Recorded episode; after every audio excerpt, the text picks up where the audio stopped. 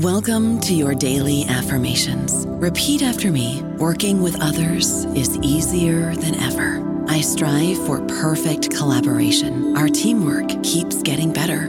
Yeah, affirmations are great, but Monday.com can really get you the teamwork you desire. Work together easily and share files, updates, data, and just about anything you want all in one platform. Affirm yes to start or tap the banner to go to Monday.com. Lucky Land Casino asking people what's the weirdest place you've gotten lucky? Lucky? In line at the deli, I guess? Aha, in my dentist's office.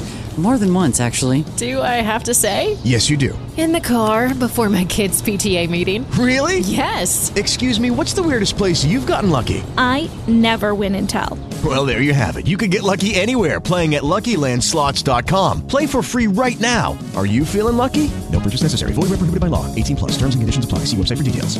Hello, everybody. This is Marshall Poe. I'm the editor of the New Books Network, and I'd like to tell you that we have a new and improved website. It has two new features that we think you'll love. One of them is a vastly improved search engine so that when you type in keywords, you'll get a bunch of episodes really quick. The other is the ability to create a listener account. And in that listener account, you can save episodes for later listening. So you can create a kind of listening list. We think these features are neat and we think you'll enjoy them. Please visit the site today. Patrick S. McKay, an apostle of the Joint Conference of Restoration Branches, believes that the Latter day Saint movement is fractured, but one day soon, he hopes, that will change. In his new book, Healing the Breach Mormonism, Metaphors, and the Pieces of the Puzzle, McKay has collected testimonies from various Latter day Saints to reveal the rich tradition of similarity that exists among them. It is McKay's intent to reunite the Latter day Saint churches and to prove once and for all that they have more in common than previously thought. Each branch of the Latter day Saint movement has a legacy of testimony that has been created, preserved, and transmitted since the movement's founding, he asserts. And by revealing these testimonies, McKay hopes to promote an ecumenical ministry of healing, one that will unify the Latter day Saint churches and encourage them to see their shared heritage. McKay's musings are definitely worth a listen. Hello, everyone, and welcome to the series on Mormonism for the New Books Network. I'm your host, Daniel Stone, and today we have a terrific guest. I'm here with Patrick McKay. Uh, he's just written this great book. Uh, it's called Healing the Breach Mormonism, Metaphors, and the Pieces of the Puzzle. It's a really interesting book because it's not the average book that we talk about on this program. It's a spiritual devotional book in a sense, but what Patrick has done is something, quite frankly, in my opinion, is something that uh, scholars of Mormonism and American religion should really take a look at because he has compiled several testimonies of people uh, that are members of all different uh, churches within the Latter day Saint movement. And it's something uh, quite profound. And Patrick, thanks so much for being on the show. We really appreciate it. Well, thank you, Daniel, for having me. Yeah, thank you. So, Patrick, for for people who might not know who you are, uh, could you tell us a little bit about yourself? Give us give us a background. Um, Where'd you go to school? How did you get involved in the Latter day Saint movement? Okay. Um, I did my undergraduate work at Graceland College in Lamoni, Iowa. That was the church school for the Reorganized Church of Jesus Christ of Latter day Saints. I was raised in California and I went to school in this little town in Iowa. And it was there that I had my first experience in reading the first book I ever read in my life, which was the Book of Mormon college and had never read a book. I went through high school using uh, Cliff Notes and proceeded to do that through college. And after my sophomore year, I decided to read the Book of Mormon. I'd been I'd heard about the book all my life, and I read the book, and something phenomenal happened. It changed my life.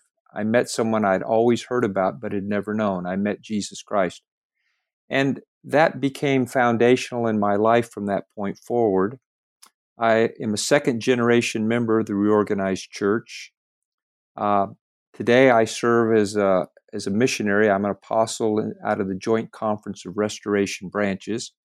I've had the privilege to travel uh, throughout Europe, Asia, Africa, the South Sea Islands, and of course through the United States.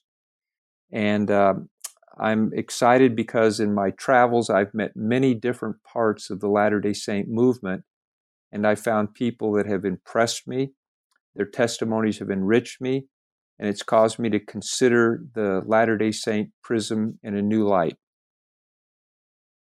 Awesome. I, uh, I live in I live in Independence, Missouri. I, I'm getting ready to celebrate my 40th year of marriage to my wife, Joy. I have two sons and four grandchildren, and they all live in this area. Awesome. Well, I'm really excited to have you because, first of all, um, you are a scholar, but second of all, I have never had an apostle on this show before, so it's very exciting to have you on. And uh, your book, it, I mean, as I was uh, saying before, it it is a spiritual book, it is a devotional book, but you've really done something profound, and you've done something real special. I don't know many books within Mormon studies that have done this. Is you have collected several testimonies from all these different people within different uh, Latter day Saint churches. And you have basically made this collage where people are expressing um, devotion and why they believe in the Book of Mormon. And for people who are interested, not only within the faith for a spiritual reason, but for academic reasons, to, to see all these different people's testimonies as to why they believe in this book. I mean, whether you're a historian, an anthropologist, uh, ethnographer, it's something that's really special. And I think your book is one of the few books that actually does this. Eh, so I guess my question for you is how did you get involved in doing a project like this? Well, about seven years ago, I was reading in one of the latter day revelations that came through Joseph Smith in 1831 and he referred to the church that had been restored as the only true and living church on the face of the earth, speaking to the church collectively and not individually. And of course, growing up in the reorganized church, I had a point of view that was similar to those in the Church of Jesus Christ of Latter day Saints, Mormon, or the Church of Christ Hedrickites, or the Church of Jesus Christ Bickertonite. Uh, we all believe we're the one true church. But when I read that, he said, speaking to the church collectively and not individually, I began to think of the parable of Zenos in the Book of Mormon and how he said there were various plantings of the house of Israel. And Nephi says, I can liken all scripture unto us. And so I thought perhaps when he says speaking to church collectively and not individually, he's talking about the various fragments that came out of the original church. They all assent to a belief that Joseph was raised up as a prophet, that he restored a divine priesthood, that he purposed to gather the scattered tribes of Israel, to build a holy city, and adorn his saints with his Holy Spirit in preparation for his return, where he might make up his jewels. And so that set me on a course, Daniel, where I began uh, reaching out to people in different parts of the restoration to see who these saints were. What made them tick? Why did they believe in the latter day work and why weren't they a part of the church that I was a part of? Was their experience uh, similar to my experience? And, and quite surprisingly, I found that they were. In every one of these different parts of the restoration, I have found similarities that are remarkable uh, healings, divine intervention, angelic visitation, um, these are remarkable experiences that that we look at those from our side of the aisle and we say that verifies and proves that we're right, that we're the Lord's people, that He's poured His Spirit out upon us. And I believe that that's true in my movement, but I've also come to realize that that's true in other movements within the latter day work. So that's how I got started. That's really interesting. Um, I guess I want to prod you just a little bit to ask um it must have been was it personally for you was it hard to come to that realization that there were other people that pretty much believed in similar things that you believed but that there was the, these commonalities that that weren't i kind of guess i guess you could say went against the grain of what you were taught growing up that you know this is the one true church because you are a member of you uh, were a member of the reorganized church of jesus christ of latter day saints which came out of joseph smith iii so like you said all of these churches believe they're the one true church you were brought up to believe that same thing so when you come to this realization later on in life did it shock you well it didn't shock me as much as it surprised me you know, Daniel, we look at the world we live in today, and there's over seven plus billion people in the world. And if you gather all the Latter day Saints of every stripe and color, uh, we don't even register on that scale.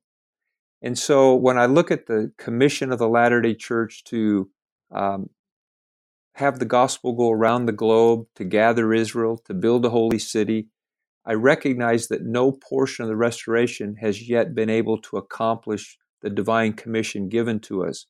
And so it caused me to realize that maybe there are forces at work in the world that we haven't seen, and that maybe we only see the lesser part and the world doesn't see it at all. Interesting. So I've heard that you started. Well, it's not that I've heard because I, I know this for a fact. Um, but for the listeners who don't under, know that you started a uh, th- this annual symposium called the Book of Mormon Symposium, and it's held in Independence, Missouri, every year. And I just wanted to uh, have you explain that. What is the Book of Mormon Symposium, and how did that get started? Well, it started out pretty small. Um, living here in Independence, uh, I decided to advertise a Book of Mormon festival. And I was the only speaker, and I took a topic from the Book of Mormon. I know there's a lot of Book of Mormon believers that live in the greater Kansas City area. And that was fairly successful. We had a good turnout. So the next year, we tried it again with a couple of speakers.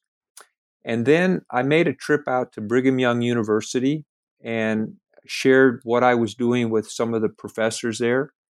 And as a result, uh, I asked them, Would you be interested in assisting us in manifesting the, the power and the potency of this book? The idea, Daniel, was not to talk about our unique differences, but to talk about what we shared in common. On one occasion, Joseph Smith referred to the Book of Mormon as the keystone of our religion, that a man would live nearer to God by abiding by its principles than any other record. And so uh, I asked them, they assented, and they have been coming the last six years to participate with us in this Book of Mormon symposium. Wonderful. And what's the purpose? And what's the main purpose of the Book of Mormon symposium? You said to just kind of bring people together to talk about the commonalities? Is it mainly just to talk about the Book of Mormon? Well, of course, we want to talk, we want to magnify the book and those who believe in it, but there is so, somewhat of a hidden agenda. That agenda is, is that if we develop associations with like believers, even though we have differences, as we develop those associations, we find that uh, we begin to like people. We tear down the walls that have divided us and we begin talking about what we have in common versus what we disagree on. Most Latter day Saint churches would define themselves by who they're not. Uh, you're, uh, you come out of the um, Church of Jesus Christ Bickertonite movement. And on your website, your church says that we're not associated with any other church in the restoration. Um, right people in my side of the aisle, when we tell people we believe in the Book of Mormon, their first response might be, Oh, you're a Mormon.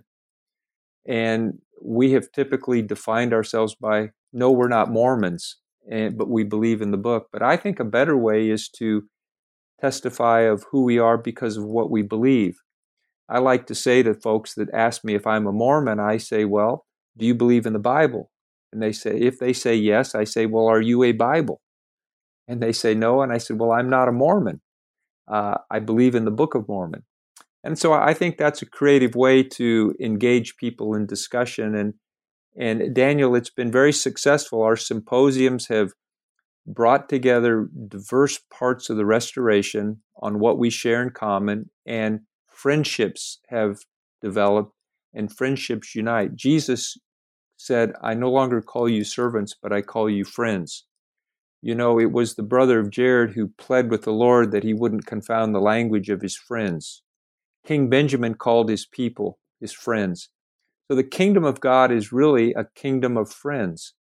And I think that, of course, we want to be united on the gospel. We want to be united on the truth. But first, we have to have a desire to be united. And I think the Book of Mormon is something that we can all rally around because we share that as the um, the most important part of the latter day work as it burst forth. So what you're doing is you're you're basically you're basically offering diplomacy. You are a restoration ambassador in a sense. Well, I, I think that's a nice way to say it. I appreciate the compliment. I I hope we're successful in that. Yeah. Well, I've I'll attest. I've been to two or three Book of Mormon symposiums that you've held, and I've always been interested in every single time going. They're great conferences. Like you said, you meet a lot of friendly people. You get to talk with one another, and you come to realize that there are there are a lot more commonal commonalities among us than there are differences. And I think that's the beautiful thing that you all are doing. And I kind of see your book as an outgrowth of this Book of Mormon symposium. Is that correct? Sure, it is. Um, the the more that I've engaged with people, I've had opportunity to uh, be invited into their circle. I've had a chance to visit many of the churches. Uh, I've had a chance to uh, meet with the professors at Brigham Young University. In fact, I had a, a real great privilege. I was invited to speak to the ancient history and church history department professors and talk about this idea of healing the breach. Uh, and it was uh, well received, and um, we built friendships there. I've had the same opportunity in the Church of Jesus Christ Bickertonite, and I've tried to mingle among some of the many factions of Latter day Saintism, and I've found friends in every one of these camps. Wonderful. So, again, just to repeat, I'm talking with Patrick McKay. He's written the new book, Healing the Breach Mormonism, Metaphors, and Pieces of the Puzzle. And, Patrick, we've talked a lot about uh, why, who would be interested in this book. Obviously, people who believe in the Book of Mormon. But do you think people who might not necessarily believe in the Book of Mormon, but maybe are uh, interested in like the study of Mormonism or American religion, do you think that they would find your book fascinating or find little uh, you know pieces of information that they could use for their studies? Well, I, I think that that uh, Latter Day Saintism hasn't yet been investigated really very thoroughly by the scholars of our day, but I think that's beginning to change.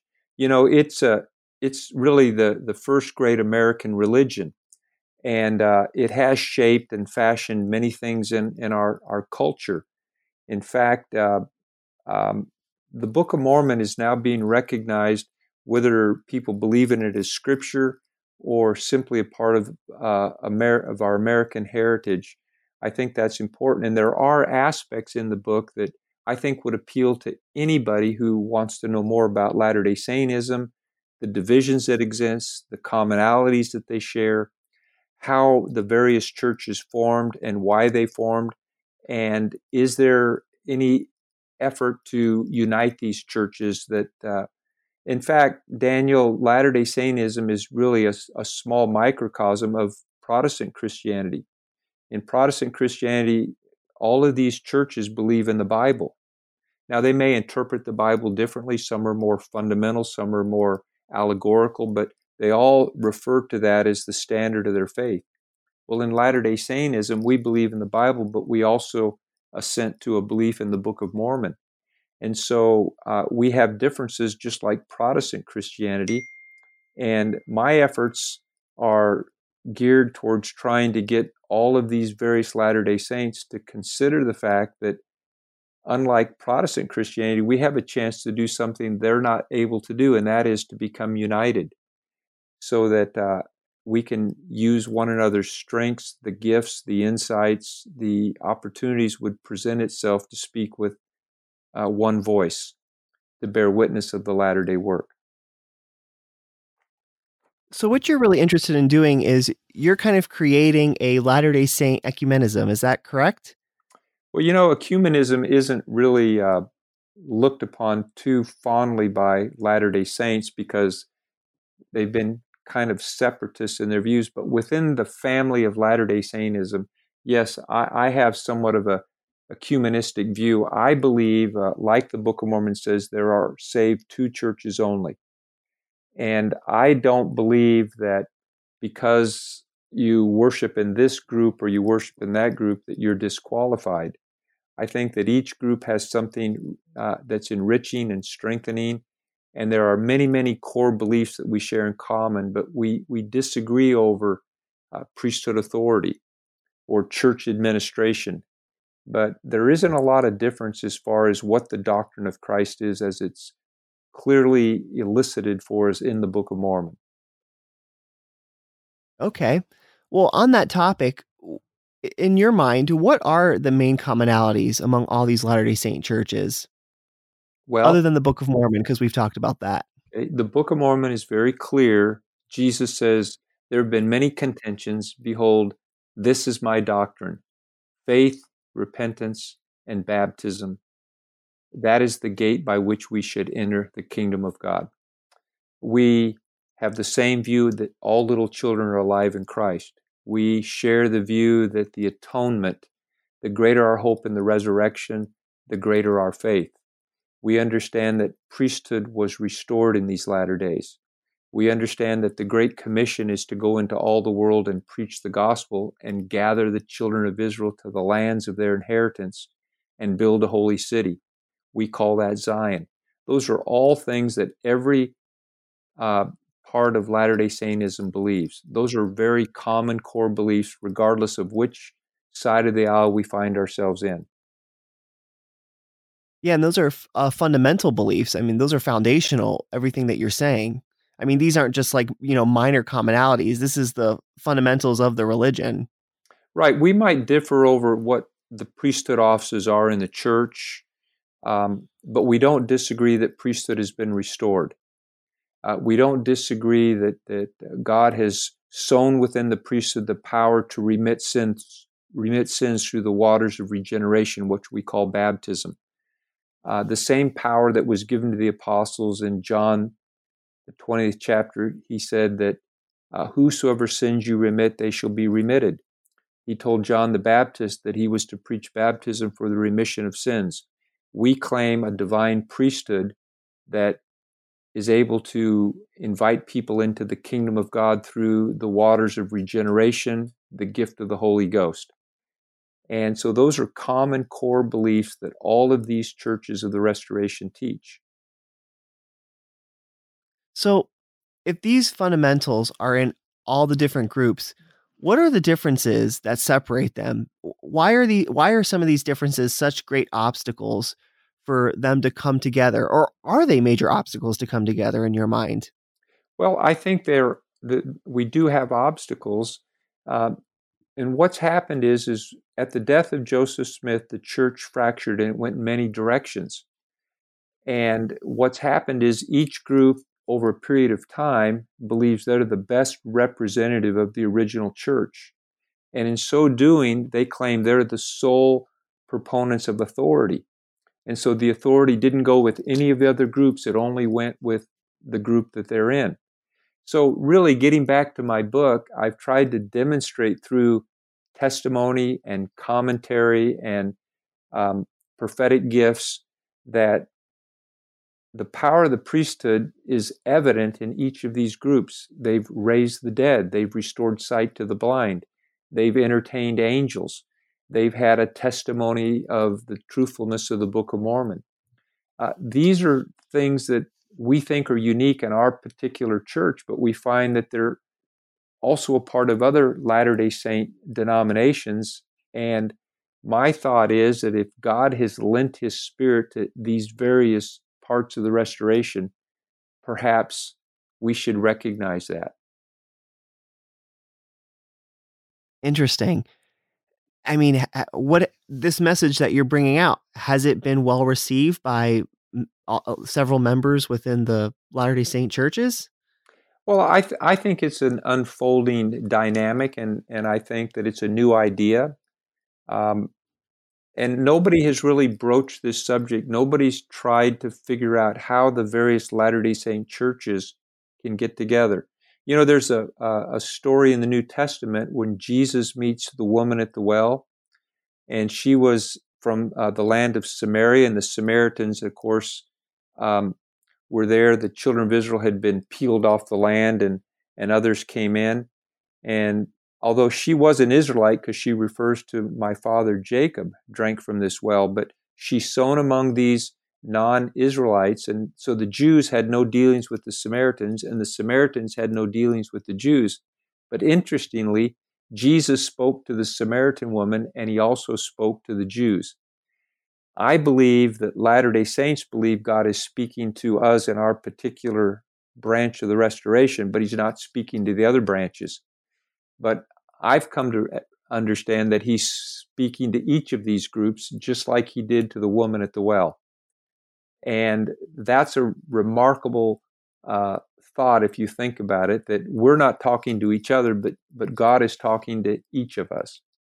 And I hope that the book will raise our, our thought process that we would consider the fact that, that we're not alone in this work, but there are others that God is using and preparing. I like to think of it this way, Daniel, as a, the Lord is sewing a beautiful tapestry. The Latter day Saint churches have typically looked at the backside of the tapestry and they see all the threads crisscrossed and knotted, and it isn't very pretty. But if we could turn that uh, tapestry over, we could see what the master artisan is doing. He's creating a beautiful picture and he's weaving together these various threads from different parts of the restoration to heal the breach and prepare people that he would be ready when he comes to make up his jewels. I don't know about you, but I'm very busy and I don't have a lot of time to cook. That's why I subscribe to Factor. Eating better is easy with Factor's delicious, ready to eat meals. Every fresh, never frozen meal is chef crafted, dietitian approved, and ready to go in just two minutes. You'll have over 35 different options to choose from every week, including Calorie Smart, Protein Plus, and Keto. These are two minute meals. Factor meals are ready to eat and heat, so there's no prepping, cooking, or cleanup needed. They're flexible for your schedule. Get as much or as little as you need by choosing your meals every week. Factor is the perfect solution if you're looking for fast, premium options with no cooking required. Sign up and save. We've done the math, and this is important. Factor is less expensive than takeout, and every meal is dietitian approved to be nutritious and delicious. Head to factormeals.com slash NBN50 and use code NBN50 to get 50% off. That's code NBN50 at factormeals.com slash NBN50 to get 50% off. Yeah, when you read your book, that's the message that I get. Uh, honestly, when you read it from front to back, you I've learned a ton just by reading it because you see there are a lot the the experiences and when i say experiences i mean like revelations or things that people say that they have experienced within their you know their true church they're all the same every eh, they're they're all they're all common out they're all common threads. So this idea of what you had brought up, saying that we're the one true church, God's only speaking to us. You see through your book that you each chapter is broken up into a particular theme, and you have these different people from these restoration churches talking about experiences that have to do with those themes. And you recognize that all these different people who come from churches that say that their church is the true church they're all having these same exact experiences um, along those same themes. And I think that's something that's real profound that your book brings out. And I keep using that word profound because I don't really know another adjective to describe it. It's it's mind-boggling in a good way. It's provocative in a good way because it breaks the paradigms that people have been brought up listening to their whole life. And it really does make people think. And um, your book is just opening a lot of eyes, and it certainly has for me. Well, I appreciate that, Daniel. That's that's the intent of the book. Uh, I, I, truly believe that um, there are some very special people in all of these parts of the restoration. I think there's special people in all of Christianity, of course, but in particular in the restoration because we share a common belief in those those core things I talked about: the, a restoration of the priesthood, uh, the doctrine of Christ, the gathering of Israel, the building of a holy city, the gifts of the Spirit, uh, tongues, prophecy, the interpretation of tongues, miracles, dreams, and visions, etc. These are unique to Latter day Saintism. Um, uh, a complement of priesthood. We have the priesthood that um, the evangelical priesthood, the prophetic priesthood, the apostolic priesthood, uh, there's preaching ministry, there's teaching ministry. This is all woven into these various churches. We're a, a lay ministry, and yet we have unique priesthood or unique ministerial gifts that have come to us in every part of the restoration. I, I really think that we're um, so fortunate to have had the chance to realize that what God is doing in our movement is unique, but it's also very common within the entire restoration. There's this, yeah, one of the chapters yeah. in my book talks about the xylem and the phloem, and it's a there's a lot of analogies in the book, and and I like to suggest that as the um, as the sugar comes up through the the tree and it, it nourishes it, ha- it has photosynthesis with the sun and it, it nourishes the plant and then it is pulled back through it keeping it alive the same thing has happened in the restoration the elders have had um, photosynthesis or have had revelation with the Son, in this case, S-O-N, the Son of God. And that revelation, the Word of God, the living Word of God, has been brought back through the various branches of the tree or of the church, sustaining it and keeping it alive.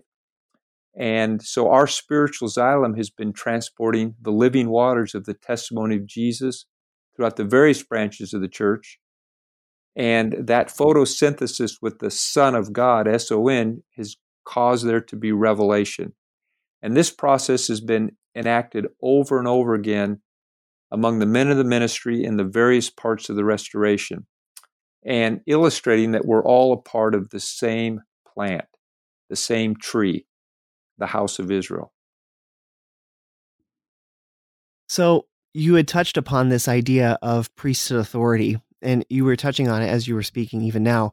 Um, it's you were saying that it's a shared priesthood, but that seems to be the biggest obstacle among all these churches. They all believe that they hold not only that when you're saying that all these churches believe that they're the true church, they're I guess they're saying that not just because of the structure, but you know when Joseph Smith you know had his movement of the Latter Day Saint movement, he believed that the priesthood authority had come to Joseph Smith or he had come to him and that he was given these special keys that he was able to do things like the original church was, basically the same thing that Jesus was doing. And this was a common theme, you know, in the early 1800s among several uh, restoration churches, you know, not just the Latter day Saint restoration movement. But Joseph Smith really holds on to this idea of priest authority. Um, it's a holy authority, it comes directly from the Holy Spirit. Um, it's something that has to be given by the laying on of hands. So you see all these different church Latter Day Saint churches have this same idea of of priesthood authority, but yet they all believe that they have it and nobody else does, or they might not have the highest form like they do. I guess my question is is what is in your mind priesthood authority? Why is this such an obstacle among the Latter day Saint churches? And is this the biggest obstacle that they're facing? I think that, that that is the real elephant in the room that, that we have authority and no one else does. I think that's how each of the restoration churches think. And I think it's because we, we're insecure, we have an identity crisis. We feel like because God has healed our sick and visited us with angels and given us testimony of the work, that we're the only plants in his vineyard. And it doesn't mean that because God blesses us, he can't bless someone else. I guess the biggest problem is with, with all of the churches is uh, we say we have authority and others don't, but, but Daniel, it's difficult to prove a negative. How can we prove these other churches don't have authority? We can testify that we do because of the fruit that has been born, but as I've labored and, and spent time with and been in the homes and in the pulpits and mingled among these other parts of the restoration, the same verification that we use to validate our authority is present in these other parts of the restoration.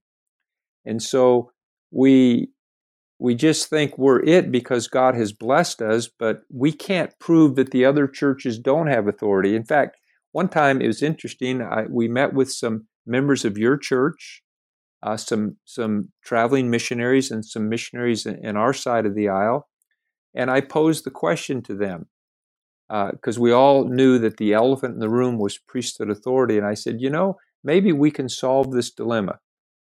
You believe you have authority, but we don't. We believe we have authority and you don't. Let's invite 10 blind people in here and let's see who can heal them. Nobody wanted to take me up on the offer.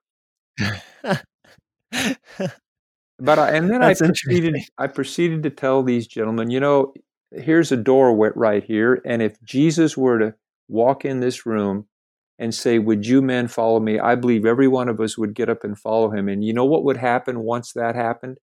There would be no division among us. Because we all have a desire to follow the Lord. And, and I believe it will be that simple. Uh, I believe the day that we have dreamed of is just before us, when all the wrongs will be made right. And the band will play the coming home song, so to speak. And when Jesus comes into our midst, I believe all the disputations will vanish and uh, we will be united. And so the purpose of the book is really to enrich the soil for the sowing of that seed. It doesn't suggest that one part of the restoration is superior to another part. It simply says, can we consider the possibility that if we look far enough down a single, a double lane highway, we only see one lane? And I believe that is the divine destiny of the latter day work because he tells us in latter day revelation, Behold, I give unto you a parable. It is even as I am. Be ye one. And if you're not one, you're not mine. Don't we all want to be the Lord's? Shouldn't we all want to be one? And I believe that is our destiny. Yeah, what your book is doing it's an offering the way i look at it it's offering an olive branch to all these latter day saint churches. And i mean everything you're saying it's coming from a very spiritual devotional perspective what we had talked about earlier. But your your your your objective and your thought process is very objective in the sense of you're looking at it from a broader picture. You're not judging anybody. You're saying you're looking at facts. You're taking testimonies from people. So you're taking basically like oral histories or testimonies that they've written themselves. And you're saying, look at the commonalities, look at the similarities. There's not, there's really not the major differences that we pretend that we have. Um, for people who are spiritual or devotional, or for people who just are interested in the Mormon movement, it's a great book to see that. You have really collected this and you've done it in an objective way while still gearing it for, you know, with a spiritual tone. Well, I yeah, I really I appreciate that, Daniel. I, I know that's that's certainly the intent. You know, um, the biggest problem Latter Day Saints have is they they want to defend themselves by showing the the failure of the other churches. Um, you know, Latter Day Saints, even when we talk to Protestants, you know, sometimes I think we make a mistake when we tell them we're the one true church that makes them feel like, well, then our church must be false and we must be untrue. And and I think in Latter Day Saintism we have the same problem with one another. I prefer to say that I, I believe there are good Christian people in, in all these various Protestant and Catholic denominations, and they have a heart for God and they're feeling after Him. And I believe He answers prayer and I believe He wants to bless them. I believe the restoration simply offers greater light and truth. It simply wants to extend the, the testimony of Jesus in more uh, demonstrative ways and, and offer greater blessings than what they have previously had. I think within the restoration, wouldn't it be great if every time we came to church, we experienced the, the outpouring of the Holy Spirit as they did on the day of Pentecost? You know, there was a time in the early church when it burst forth out of the wilderness. Uh, God added to the church daily such as should be saved. And these signs followed those that believe. In my name, they cast out devils, they healed the sick, they spoke in tongues, they performed miracles. And the restoration has been touched by these kind of experiences. But the experiences that we have are really more exceptions than the rule when the gospel first broke forth, it was uh, dynamic and powerful. It was a boiling cauldron. But after the death of Joseph and the separation into these various restoration churches, over time it's it's simmered somewhat, and now it's presided over by cautious bureaucrats. And the intent is is to preserve our own little identities. But really, we need to get back to that boiling tempest. We need to get back to that dynamic time when God is pouring out His Spirit in marvelous and powerful ways. And I believe that all of the unique gifts and tendencies that have been created through our separation, He wants to weave back together and make us far more efficient, um, in, enlarge our testimony. Um, through the demonstration of gifts and organization and administration and scholarly research, all of these things woven together to make the church strong and formidable so that we can offer that testimony to the world. Hmm. So you're not arguing against priesthood authority. You're offering a nuanced understanding of priesthood authority. Is that correct? Yeah, I'm not challenging any of the restoration groups. You know, the the fact is that priesthood was restored and the church fraction went many different directions. You know, they didn't have the benefit of the internet, they didn't have television or radio, and some people were isolated for years and, and didn't really know what happened at the death of Joseph Smith, but they continued to preach the gospel, did the best they could, gathered around certain individuals, and over time, there were differences that, that manifest themselves, but they were all believers. We somehow seem to think that because they didn't follow the same path I followed, that God could not have blessed them. But the testimonies that are woven in this book demonstrate over many, many years that God has been active in these various parts of the restoration. You know, Daniel, when God's scattered former day Israel, he sifted them among the Gentiles with the express purpose that he would purify them so that he could gather them in the last days. Following the death of Joseph, I believe the Lord performed another scattering, this time to preserve both his saints and his church. You know, the various restoration churches have been busy collecting the saints among the Gentiles trying to cleanse them from false doctrine and, and the tenets of men that, that they see manifest in general Christianity. And in spite of our differences, the restoration has all been assisting in restoring men to a knowledge of the covenants God made with Israel and sharing with them the doctrine of Christ, washing away their sins in the, the waters of baptism.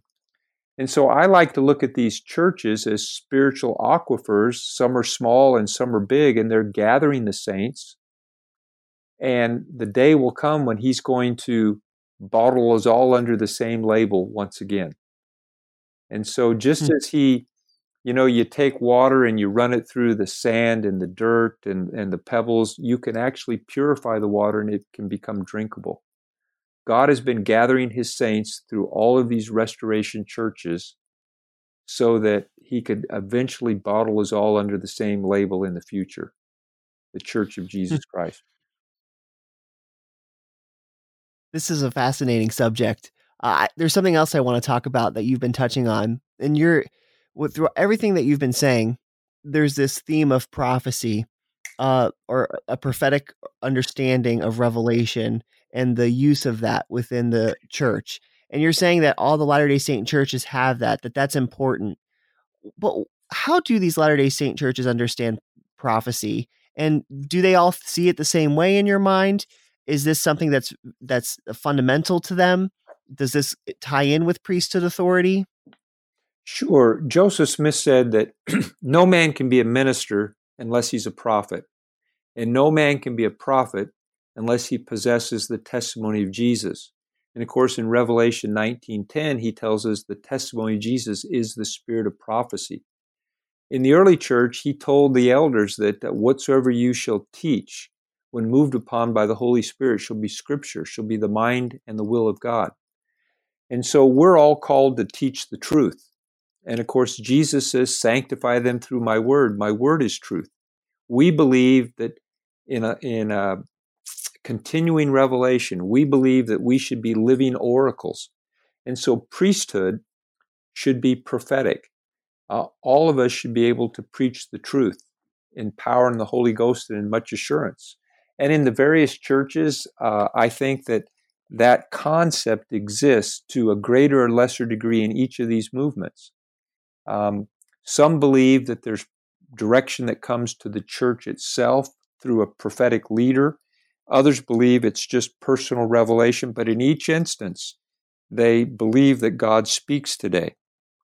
And so that's a marvelous thing, Daniel, that we pray and we believe that God can answer those prayers, that we can actually have dialogue. I, I call it um, prophetic dialogue that we can have where the heavens can open. You know, the experience that Joseph Smith had in the Grove, um, he, he opened an avenue that, that was lost to mankind. God was again speaking to people in discernible, articulate terms as he did to young Joseph. He asked him, Which church should I join? He said, Join none of them. For they draw near to me with their hearts, but their, with their lips, but their hearts are far from me, and they teach for doctrine the commandments of men. And he said, This is my beloved son, hear him. And so that prayer that Joseph prayed and, and was answered wasn't just for him, but each of us can have our own Palmyra. Each of us can have an encounter with Jesus Christ where we can pray and receive divine revelation to lead, guide, and direct us in our lives. And so I think that is unique to Latter day Saintism. And I think it exists among all parts of the restoration to a greater or lesser extent. Okay. No, thanks for it. thanks for answering that. That's that is good stuff. But I I do want to throw something in there, and this isn't this is not a, a dig on anything you're saying because I'm I'm really appreciating everything you are saying, Patrick. It it makes a lot of sense. But you know, some people within these Latter Day Saint churches could say, yes, but I'm guess I guess where I'm going with this is that I'm thinking prophecy can be a double edged sword. You're talking about all the nice things that prophecy can give, but oh, I could see several members of several churches saying, yeah, but within our church, we've had prophetic revelations, you know, this leader back in this time had this revelation saying that we're the true church, or they, you know, like for instance, in my church or the the Church of Jesus Christ, also known as the Bickertonites, they hang on to uh, William Bickerton's uh, vision of the mountain and chasm, the idea that they were called as the Church of Alma. You know, this idea, this is a story in the Book of Mormon where Alma basically starts the church over from scratch because it has been, you know, has been corrupted. And they then look at those revelations and or there's another one in my church where it says you know we're the church of philadelphia. I mean, all the other latter day saint churches have similar revelations that point to that they're the true church. And I, I could see them kind of pushing back to you a little bit and saying yeah but our prophecy is sh- is more sure because god has then said to us we're it do you do you acknowledge that those revelations say that? Or do you again look at this those revelations maybe from a nuanced perspective? Well i do believe that god has spoken to the various uh, churches of the restoration. One of the experiences in the book i share is the story of the woman at the well. Jesus meets this woman at the well and he asks where is your husband? And she says I have no husband. And Jesus says, That's right, you've had five husbands.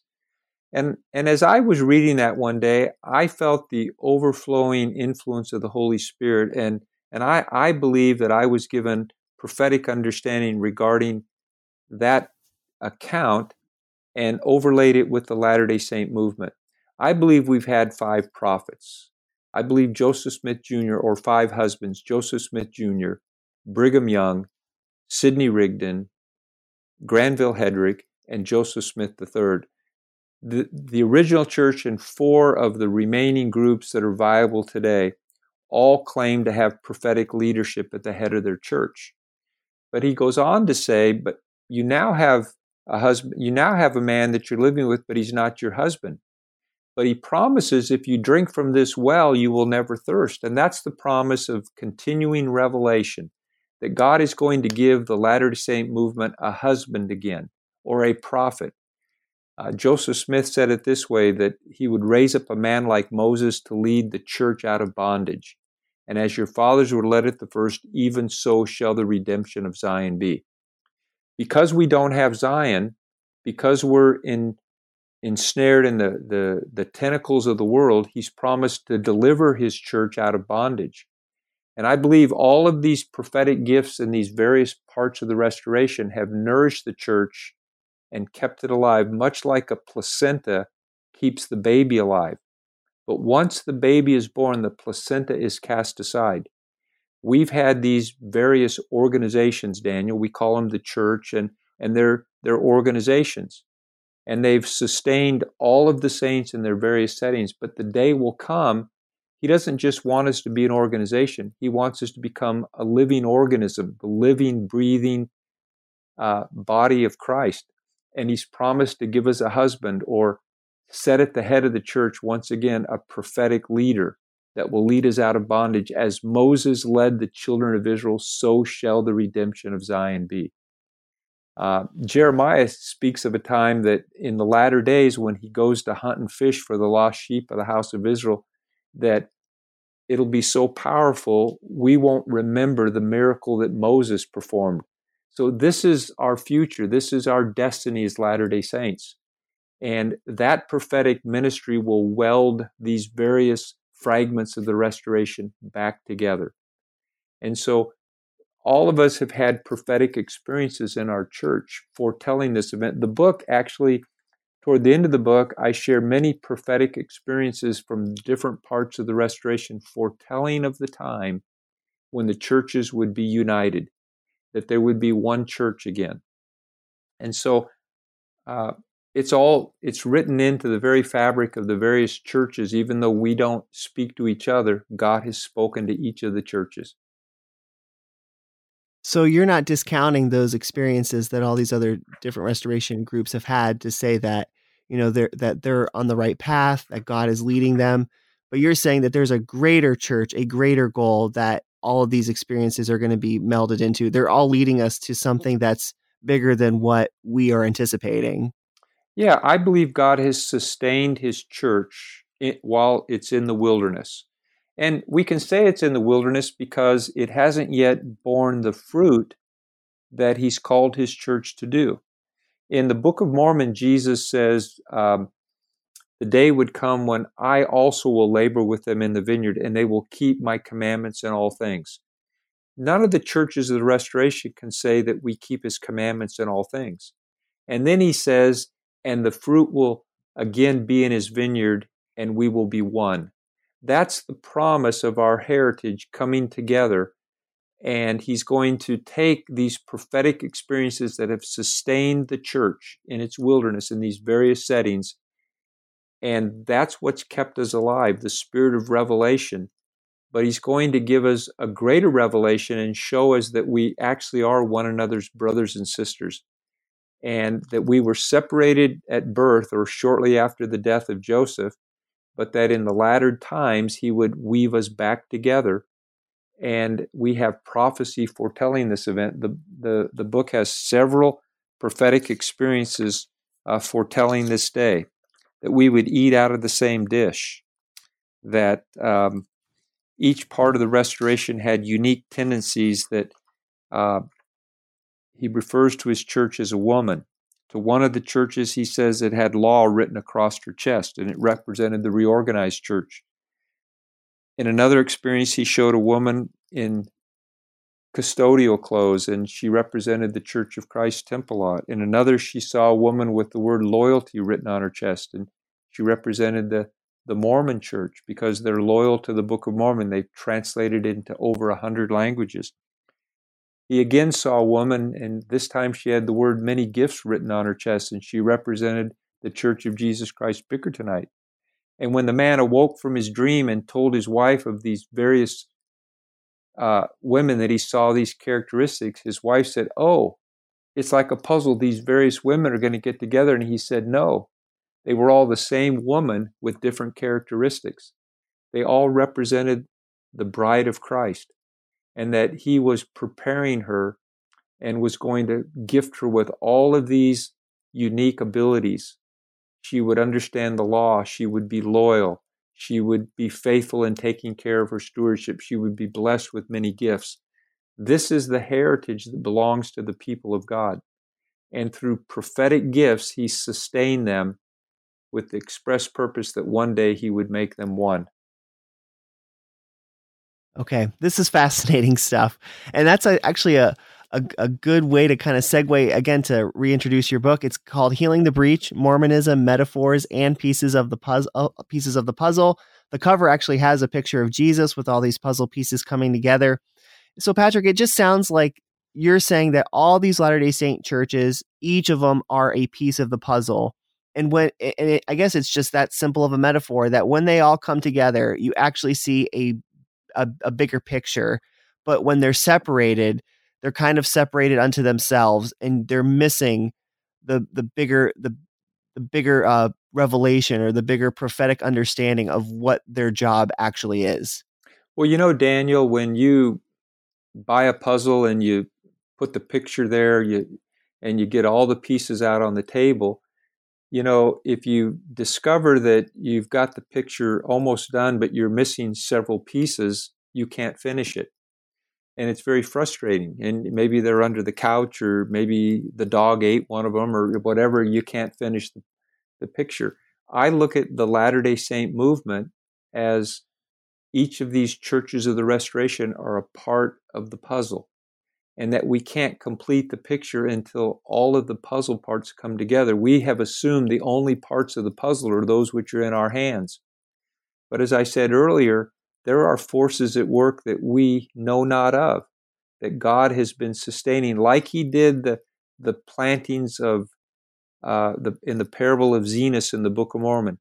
He planted these uh, branches in various parts of his vineyard, but they all bore fruit so that in the latter days he could graft all of those branches back into the mother tree and he could preserve the fruit unto himself. Those are the pieces of the puzzle, Daniel. And without that, we'll never be able to complete the picture on the box, which is the holy city, where Jesus comes to his bride adorned with all of the blessings so that he can be wedded to her. Well, Patrick, I just can't thank you enough for being on the show. I know I've taken up a lot of your time, but you're saying a lot of very interesting things. I can see them being provocative, but they're provocative in a good way. I don't use that term in a, a disparaging way. It it it prods your mind to make you think. So if you're a devout Latter-day Saint that belongs to any of these churches, if you are a scholar that is interested in Mormon history or even American religion, this is a book that you're definitely going to want to pick up because it gives you such a personal, in depth uh, view of how these Latter day Saints actually think. And like Patrick was saying, uh, I can attest, I know very few books out there that do what Patrick has done in this book. So do yourself a favor, please get this book. And uh, Patrick, um, what else can we expect from you in the near future? Are you working on anything now? Um, what, what can we expect to learn from you? Well, I hope to go on a book tour and I want to try and visit all of the various branches of the restoration and invite them to read the book, to consider a new idea that God wants us to become united. Um, I would also remind you, Daniel, that your listeners can find this book at Amazon.com or barnesandnoble.com. Just search for Healing the Breach by Patrick McKay. And the book is available on, it's an ebook, it's a paperback, or it's a hardback. And if you hear the broadcast and would like to get in touch with me, I would be more than happy to uh, meet with you. My I can give you my contact information. It's Patrick McKay Sr. at gmail.com. Drop me a note. I'd be happy to correspond with you, be happy to meet with you, uh, talk to you in depth about the book and what it is we're hoping to accomplish. We're still promoting the Book of Mormon Festival, and I believe, Daniel, one of the things I'd like to see us accomplish in the future is a Latter day Saint Thanksgiving. You know, we all are hanger ons to the American tradition of Thanksgiving, which is a terrific holiday. We believe that God raised up this nation, uh, sent our, our pilgrim and Puritan fathers to this land to, to build a holy nation. But we also have pilgrims that came that are recorded in the Book of Mormon. We had the Jaredites and we had the Nephites and the Mulekites. And there's a lot that we can add to the cornucopia of the thanksgiving that exists on this land. Wouldn't it be terrific if Latter day Saints of every stripe could come together and celebrate a Latter day Saint Thanksgiving where we could add to the dynamic of Thanksgiving with the added insight of the Book of Mormon? Just something to think about. I think that there's a whole lot that we can do as Latter day Saints that we can come together on things we agree on and the things we don't agree on, leave the heavy lifting to God. I believe if we move out in faith, God will remove those obstacles and we'll become a dynamic people, a people of divine destiny through which He wants to build His kingdom. Awesome. Well, everyone, there you have it. There's Patrick McKay offering a very heartwarming and very, uh, very insightful understanding of the Latter day Saint movement. Patrick, thank you so much for being on the show. Really appreciate it. Well, thank you, Daniel. Really do appreciate you asking me.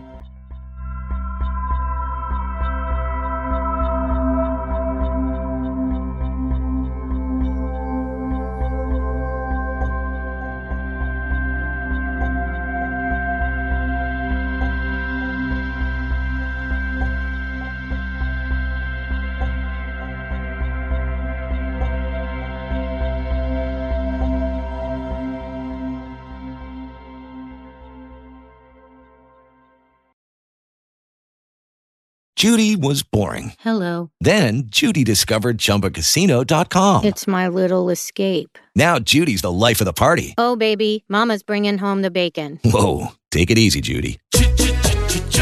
The Chumba life is for everybody. So go to ChumbaCasino.com and play over 100 casino style games. Join today and play for free for your chance to redeem some serious prizes. ChumbaCasino.com. No purchase necessary. Void where prohibited by law. 18 plus terms and conditions apply. See website for details.